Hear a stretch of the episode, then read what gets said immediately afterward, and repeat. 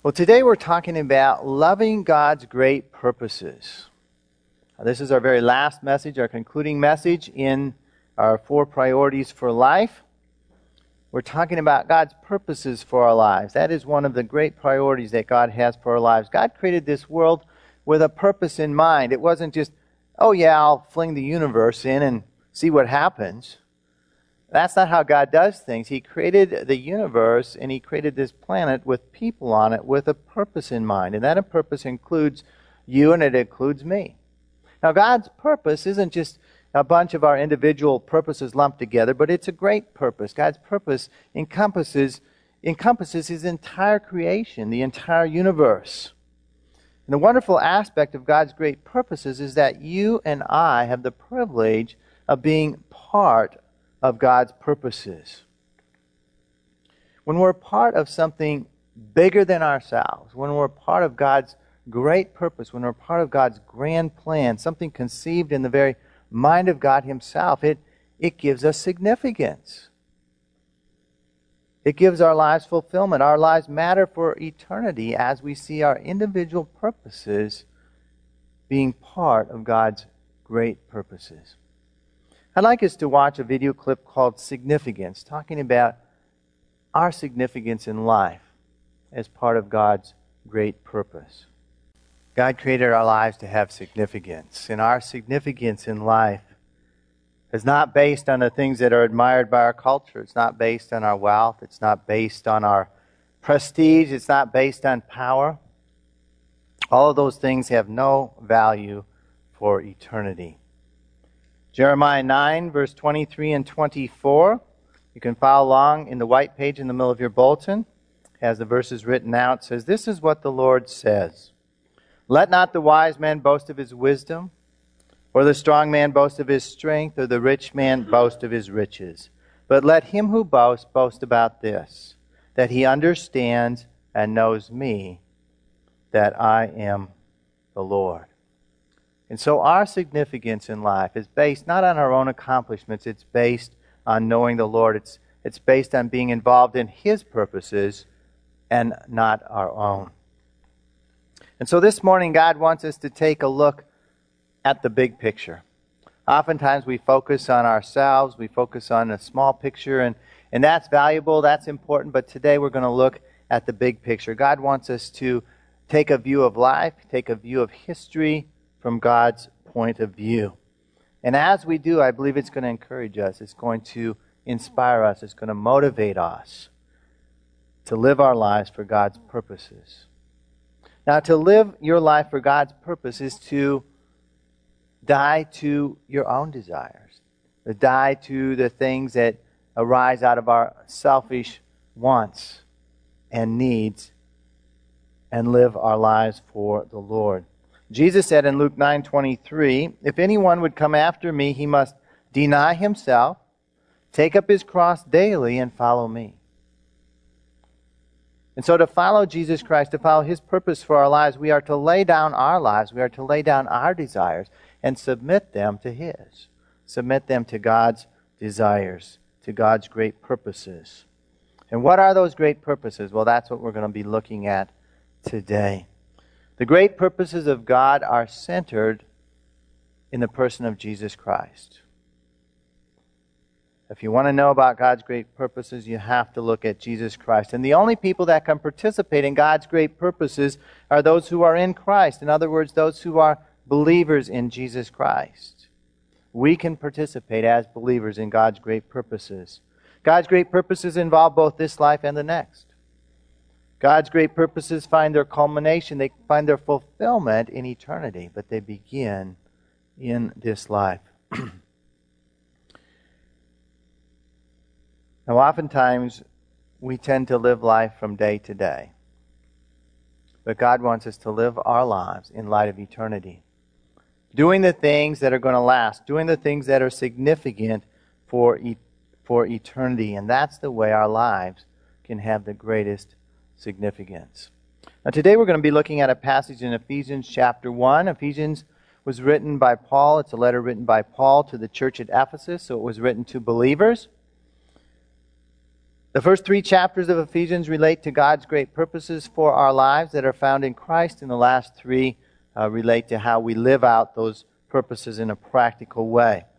But today we're just going to look at the first section of Ephesians chapter 1 to get an overview of God's great purposes. The Father has blessed you in Christ. Our passage begins with verse 3. It says, Praise be to the God of our God and Father of our Lord Jesus Christ, who has blessed us in the heavenly realms with every spiritual blessing in Christ. And so God's purpose for you is to be blessed. That sounds pretty good, doesn't it? I want to be blessed. I want you to be blessed. God wants you to be blessed. And this verse proclaims that every believer is blessed. Now, how can that be? In Paul's time, believers were being persecuted. Some believers were being martyred. They were being killed for the cause of Christ. How can he say they're blessed? Well, these blessings are spiritual blessings in the heavenly realms.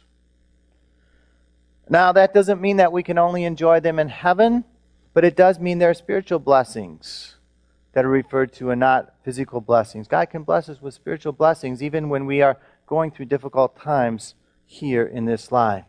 Now, God does bless believers with physical blessings oftentimes, but He always blesses us with spiritual blessings.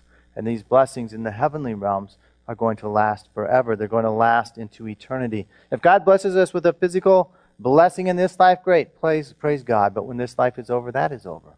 Spiritual blessings are eternal. As we go through the passage, we're going to understand more what these spiritual blessings are.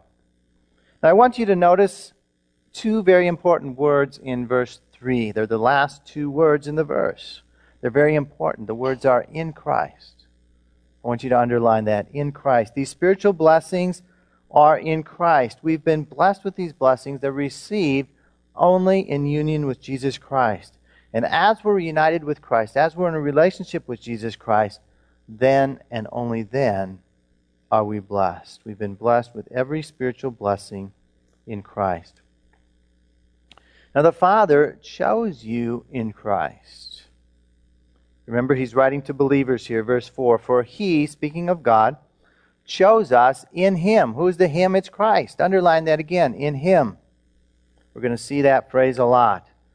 He chose us in Christ before the creation of the world to be holy and blameless in His sight. And so God had you in mind before the creation of the world. You were chosen in Christ before time began. Jesus Christ, the very Son of God, has been chosen by God. He's the first and foremost elect of God. He's the one that was chosen of God. And as we're in union with Christ, then we are chosen by God. We are part or members of the elect. In other words, God's choosing of people occurs only in union with Christ, and it consists of all believers, which is the church. And we'll see later in the passage how one is included in Christ. But this election or choosing in Christ is, is primarily corporate. It's the choosing of the people of God. And we have been chosen for a purpose. And that purpose is to be holy and blameless, to live out our lives in a righteous way, in a way that's pleasing to God in this earth.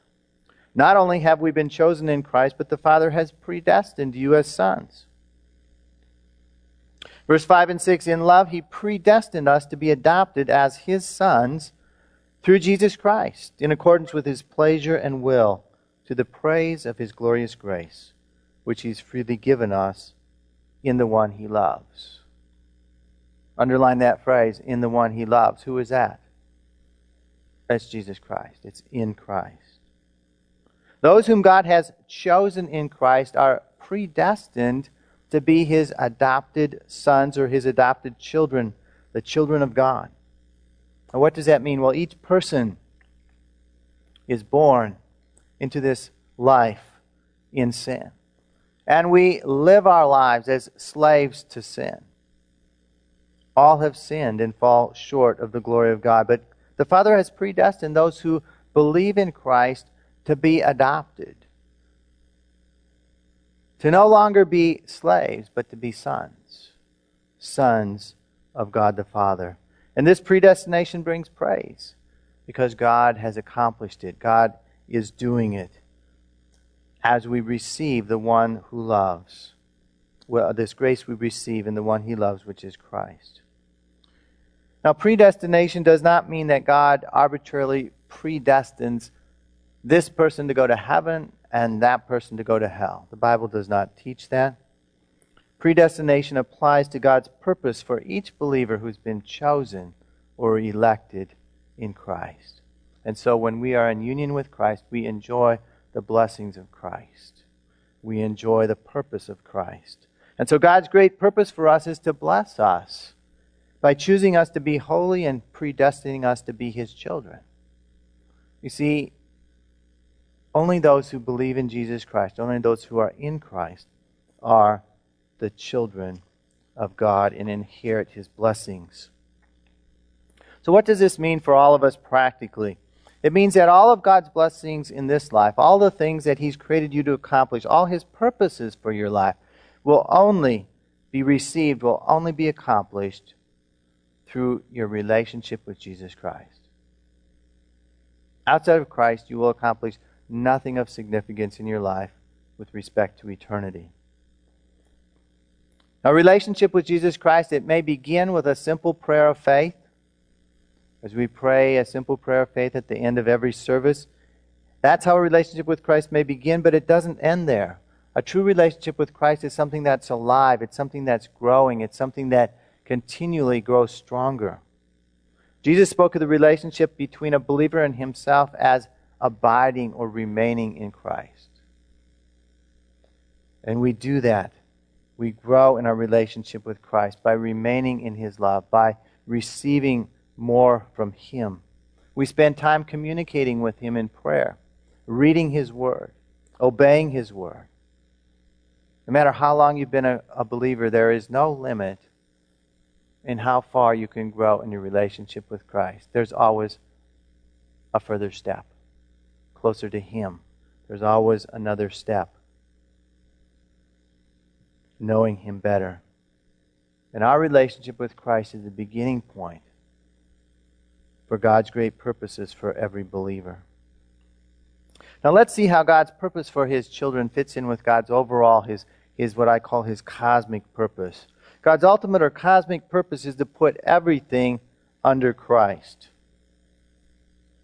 Ephesians 1, verse 9 and 10. Let's jump ahead a couple of verses and then we'll go back. It says, He has made known to us the mystery of His will. Who likes mysteries?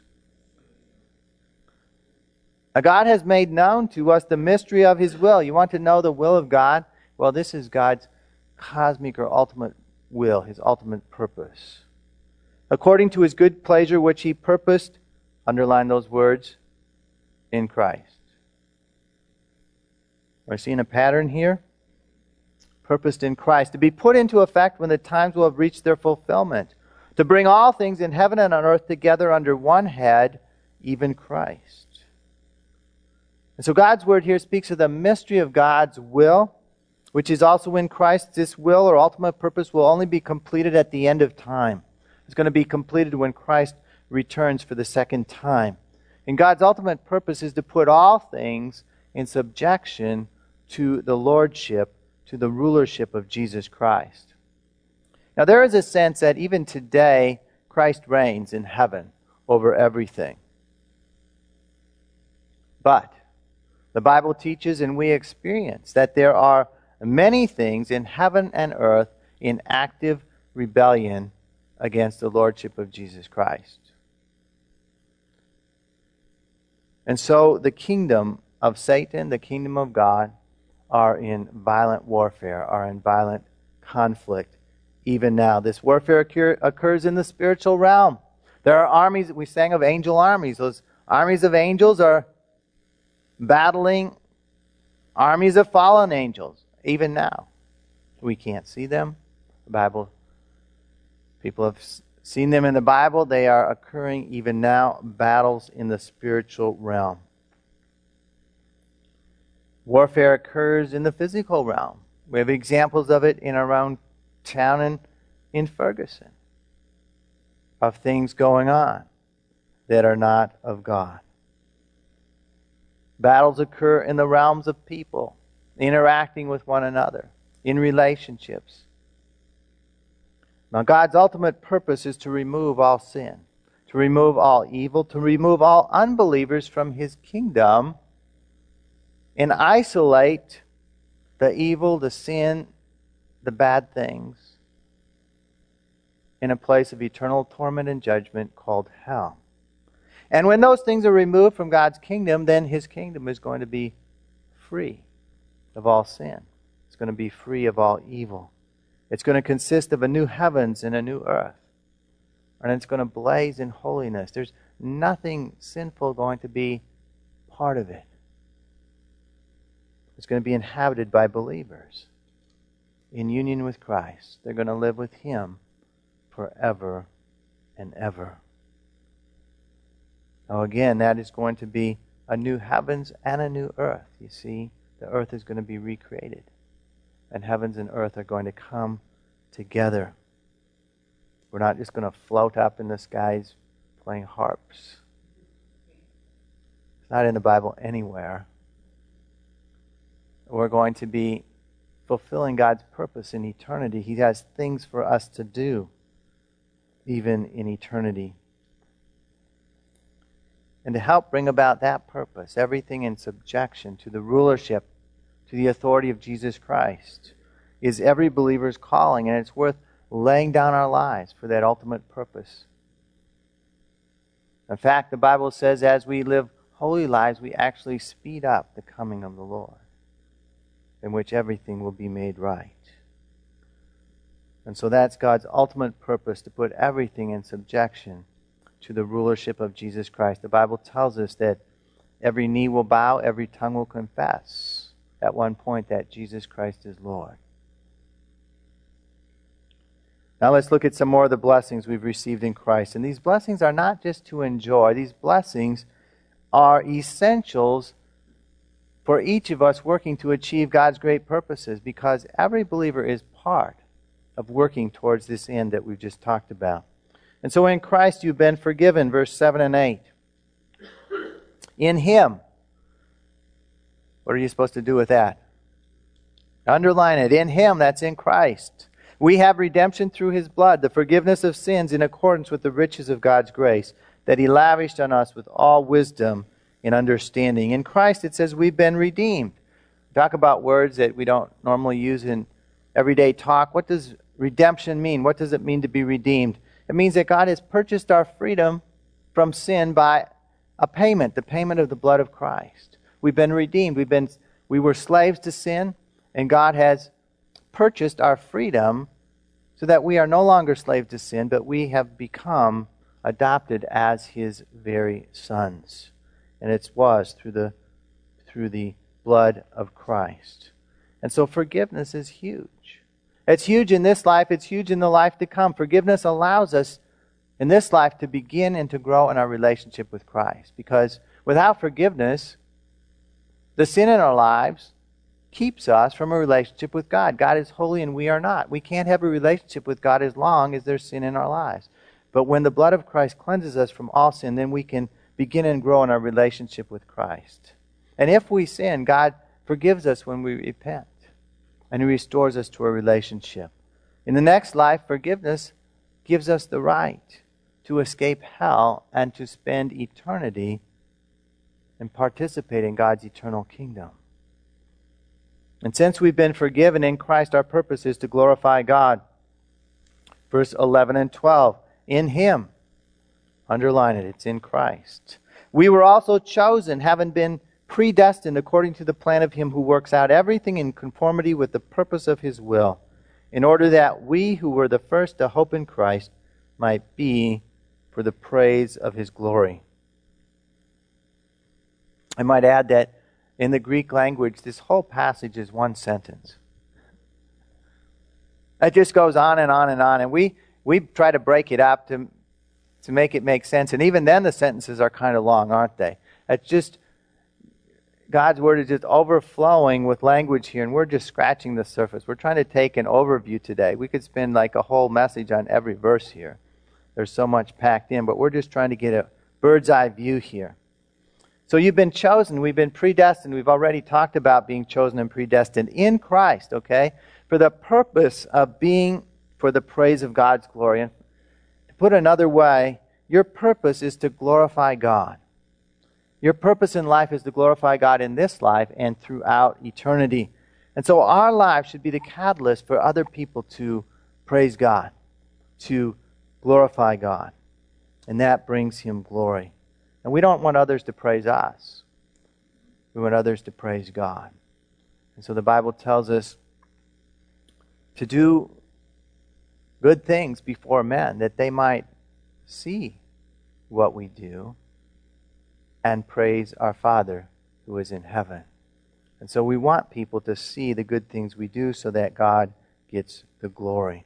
And so our purpose in life is to glorify God, to bring praise to Him in everything we say, everything we do, everything we think. Now, how are we included in Christ? Everything we've been talking about this morning, it only applies to people who are in Christ. It only applies to people who are in relationship with Jesus Christ. Well, the Bible teaches us here that you're included in Christ by hearing and believing the gospel. You also were included, verse 13. Yeah. Verse 13, in Christ. Underline the words in Christ. When you heard the word of truth, the gospel of your salvation, having believed, and then we'll finish the verse in a minute. And so, what are the two things that causes us to be in Christ. First of all, we need to hear the gospel and we need to believe the gospel.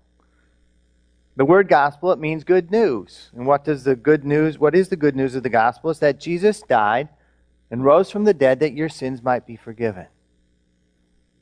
In an essence, that's what the gospel is. And when we repent, when we turn away from the sin that each of us has in our lives, we repent, we turn away from that, and we turn to Jesus Christ to put our faith in Him, then we are included in Christ. We are saved. We are born again. We are new creations. The Bible has many terminologies for it. That's the only way that someone is in Christ. You are not found in Christ by doing a bunch of good things. You're not found in Christ by avoiding a bunch of bad things. You're not in Christ because you feel the number of good things you do outweighs the number of bad things. You're found in Christ by believing, by hearing and believing the gospel. And those who are in Christ will be growing in holy and righteous living. You'll be demonstrating what your faith has brought about. So, how do we glorify? How can we glorify uh, Jesus Christ in our lives? We can glorify Christ by participating in God's ultimate purpose of putting everything under Christ. How can we do that? Well, let's start with our own lives. Ask yourself the question is, is every area of my life completely under the lordship of Jesus Christ? Are my relationships submitted to Christ? Is the way I spend my time submitted to the rule of Christ? Are my finances, my work, my family, my hobbies, my entertainment, my possessions, and the list could go on. Are there any closets in your life that are not submitted to the Lordship of Jesus Christ? Jesus wants you to submit those to Him. Now let's move on to those around us, those we have influence over or might have influence over, our friends, our relatives, our workmates, our neighbors. How can we pray and work to see these people submitted to the Lord Jesus Christ? How can we see them come into the kingdom? How can we see them become in Christ as well, included in Christ? What can you do so others will look at your life and praise God? God's kingdom advances as more and more people become fully committed followers of Jesus Christ, as more and more knees bow and confess that Jesus is Lord.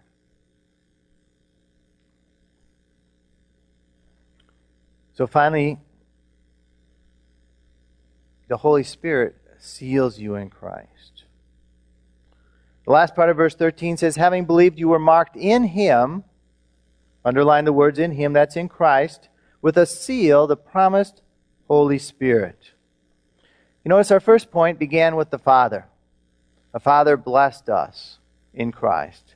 The second point has to do with our blessings in Christ, in Jesus Christ. And now, the third point, we turn to the Holy Spirit. We see the three parts of the Trinity three persons of God, united in God, separate yet equal. Those who are believers, those who are in Christ, are sealed with the Holy Spirit.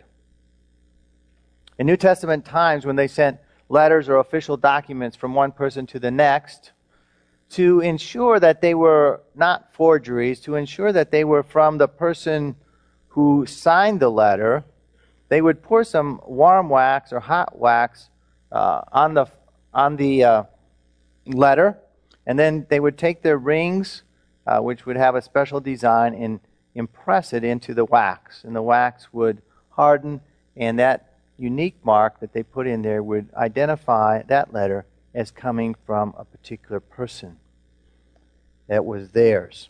It was a mark of ownership, a mark of identification. And so, what God's word is saying here the Holy Spirit has sealed us. He's put his mark upon us that we are in Christ, that we are Christ, that we are his, that we are owned by him. And so the Holy Spirit is God's seal of ownership of a believer. The Bible identifies various fruits, various gifts of the Spirit that are evidence of his work in a person's life. And this Holy Spirit that's in the life of every believer guarantees our eternity. It says in verse 14, who, speaking of the Holy Spirit, as a deposit guaranteeing our inheritance. You see, when you became a child of God, when you were redeemed from being a slave to sin, you came into the family of God. And He is a very rich Father. He is far richer than any billionaire on this planet. And so you have an incredible inheritance, you see. The Bible talks a lot about our inheritance with the Father. And this Holy Spirit is a down payment that guarantees what we're going to receive in our inherit what we're going to receive in our inheritance in eternity. Now, even now we begin to draw on that inheritance, but we won't receive it in fullness until Christ returns. And so our relationship with the Holy Spirit in this life is it's a foretaste of a relationship with God in eternity. And we draw closer and closer to Him through this life, but when we see Him face to face, things will be even better. The Bible says that the things that God has planned for His children, the inheritance that He's planned for us, is, is beyond our comprehension. Sometimes people tell me, I don't want to go to heaven. I think I'm going to be bored there. you, don't, you don't understand. The God that created this universe, the God created this earth, as interesting it is as it is, it's marred by sin and all kinds of things. And heaven, the new heavens and new earth are going to be so much more incredibly beautiful than anything we've even experienced down here. This is just a taste of what we're going to enjoy in eternity. All sin, all pain, all evil, all death is going to be done away with. Our lives will be filled with joy, with praise to God forever. And God has a purpose, a plan for believers in His church to carry out throughout eternity. It's really incredible. And so the Holy Spirit is a guarantee of that eternity. The Holy Spirit will bring finally complete redemption. The last part of verse 14, it says, The Holy Spirit is a deposit guaranteeing our inheritance until the redemption of those who are God's possession to the praise of his glory. Now, again, the Bible has a lot of what I call already not yet. And sometimes that's confusing to people. We've been redeemed. We are already redeemed. But not yet have we been have we enjoyed complete redemption. And so our redemption will be complete when Christ returns to the earth. And when he returns, everyone's body will be, the Bible calls glorified. Now, what does that mean? Well, the best we can understand is that when Jesus raised from the dead, he had a glorified body. he was never going to die again. He was going to live forever. It was a body that could be recognized. It still had nail prints in his hands, but yet it was a different body. It was a body that could appear and disappear at will. It was a body that could do all kinds of things. He could still eat, but yet he could ascend up into the sky. A glorified body. When Christ returns, the bodies of believers who have passed on before will be resurrected from the grave and reunited with their spirits in a glorified body. And those who are still alive will be changed in an instant, in a flash, to receive this glorified body. Their redemption will be complete. And as I said before, the heavens and the earth will be recreated as the perfect place for you and I to live in these glorified bodies. A merging of the spiritual and the physical in one in a way we have never experienced yet. And it's all in God's plan, it's all in God's great purpose for us. And so the Holy Spirit is the power that we need to play our part in this life in God's great purposes. The Holy Spirit is the one who communicates God's will to us, and He guides our lives. Although the Bible teaches that every believer has the Holy Spirit indwelling in them, it teaches also that we should seek to be filled with the Holy Spirit. And that's not just a one time experience, it's something that needs to be an ongoing experience. As we're filled with the Holy Spirit, we can hear the Holy Spirit's voice speaking to us and guiding us in God's plan and purpose for our lives. He wants to help us comprehend, He wants to help us participate in His purposes here and now. And so today we've looked at God's great purposes. And admittedly, these are cosmic purposes that are maybe a little hard to get our minds wrapped around. But we need to, we need to think. Sometimes get our minds off just looking at ourselves and see the big picture that we're part of, that God has for our lives. I'd encourage you to read the entire chapter of Ephesians 1 this week. The second part of chapter 1 is a prayer. A prayer that Paul prayed to help the believers better understand God's great purposes. And we don't have time to look at the prayer this week. So I'd encourage you to read that prayer, to pray that prayer, that God would help you to understand His great purposes for your life and for His church. And I believe as we get a better picture, a better idea of this great purpose, it will inspire us, it will motivate us to do the things that God is calling us to do. To do things outside of ourselves for His glory and for His great purpose. Now, the beginning of God's purposes for our lives, it begins with a relationship with our Creator, Jesus Christ.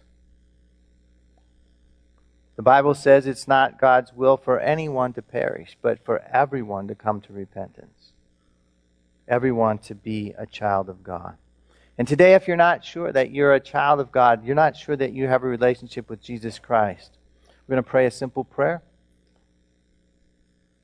And if you pray this prayer and believe it in your heart, you will be saved. So let's bow our heads right now. And if you want assurance in your heart and life that you are a child of God, pray this with me. Say something like this Father, Today I admit that I've sinned. I've done wrong things. I've been living life my way and not yours. Please forgive me. I believe that Jesus Christ came to this earth, lived a perfect life, died on the cross that my sins might be forgiven, and rose from the dead.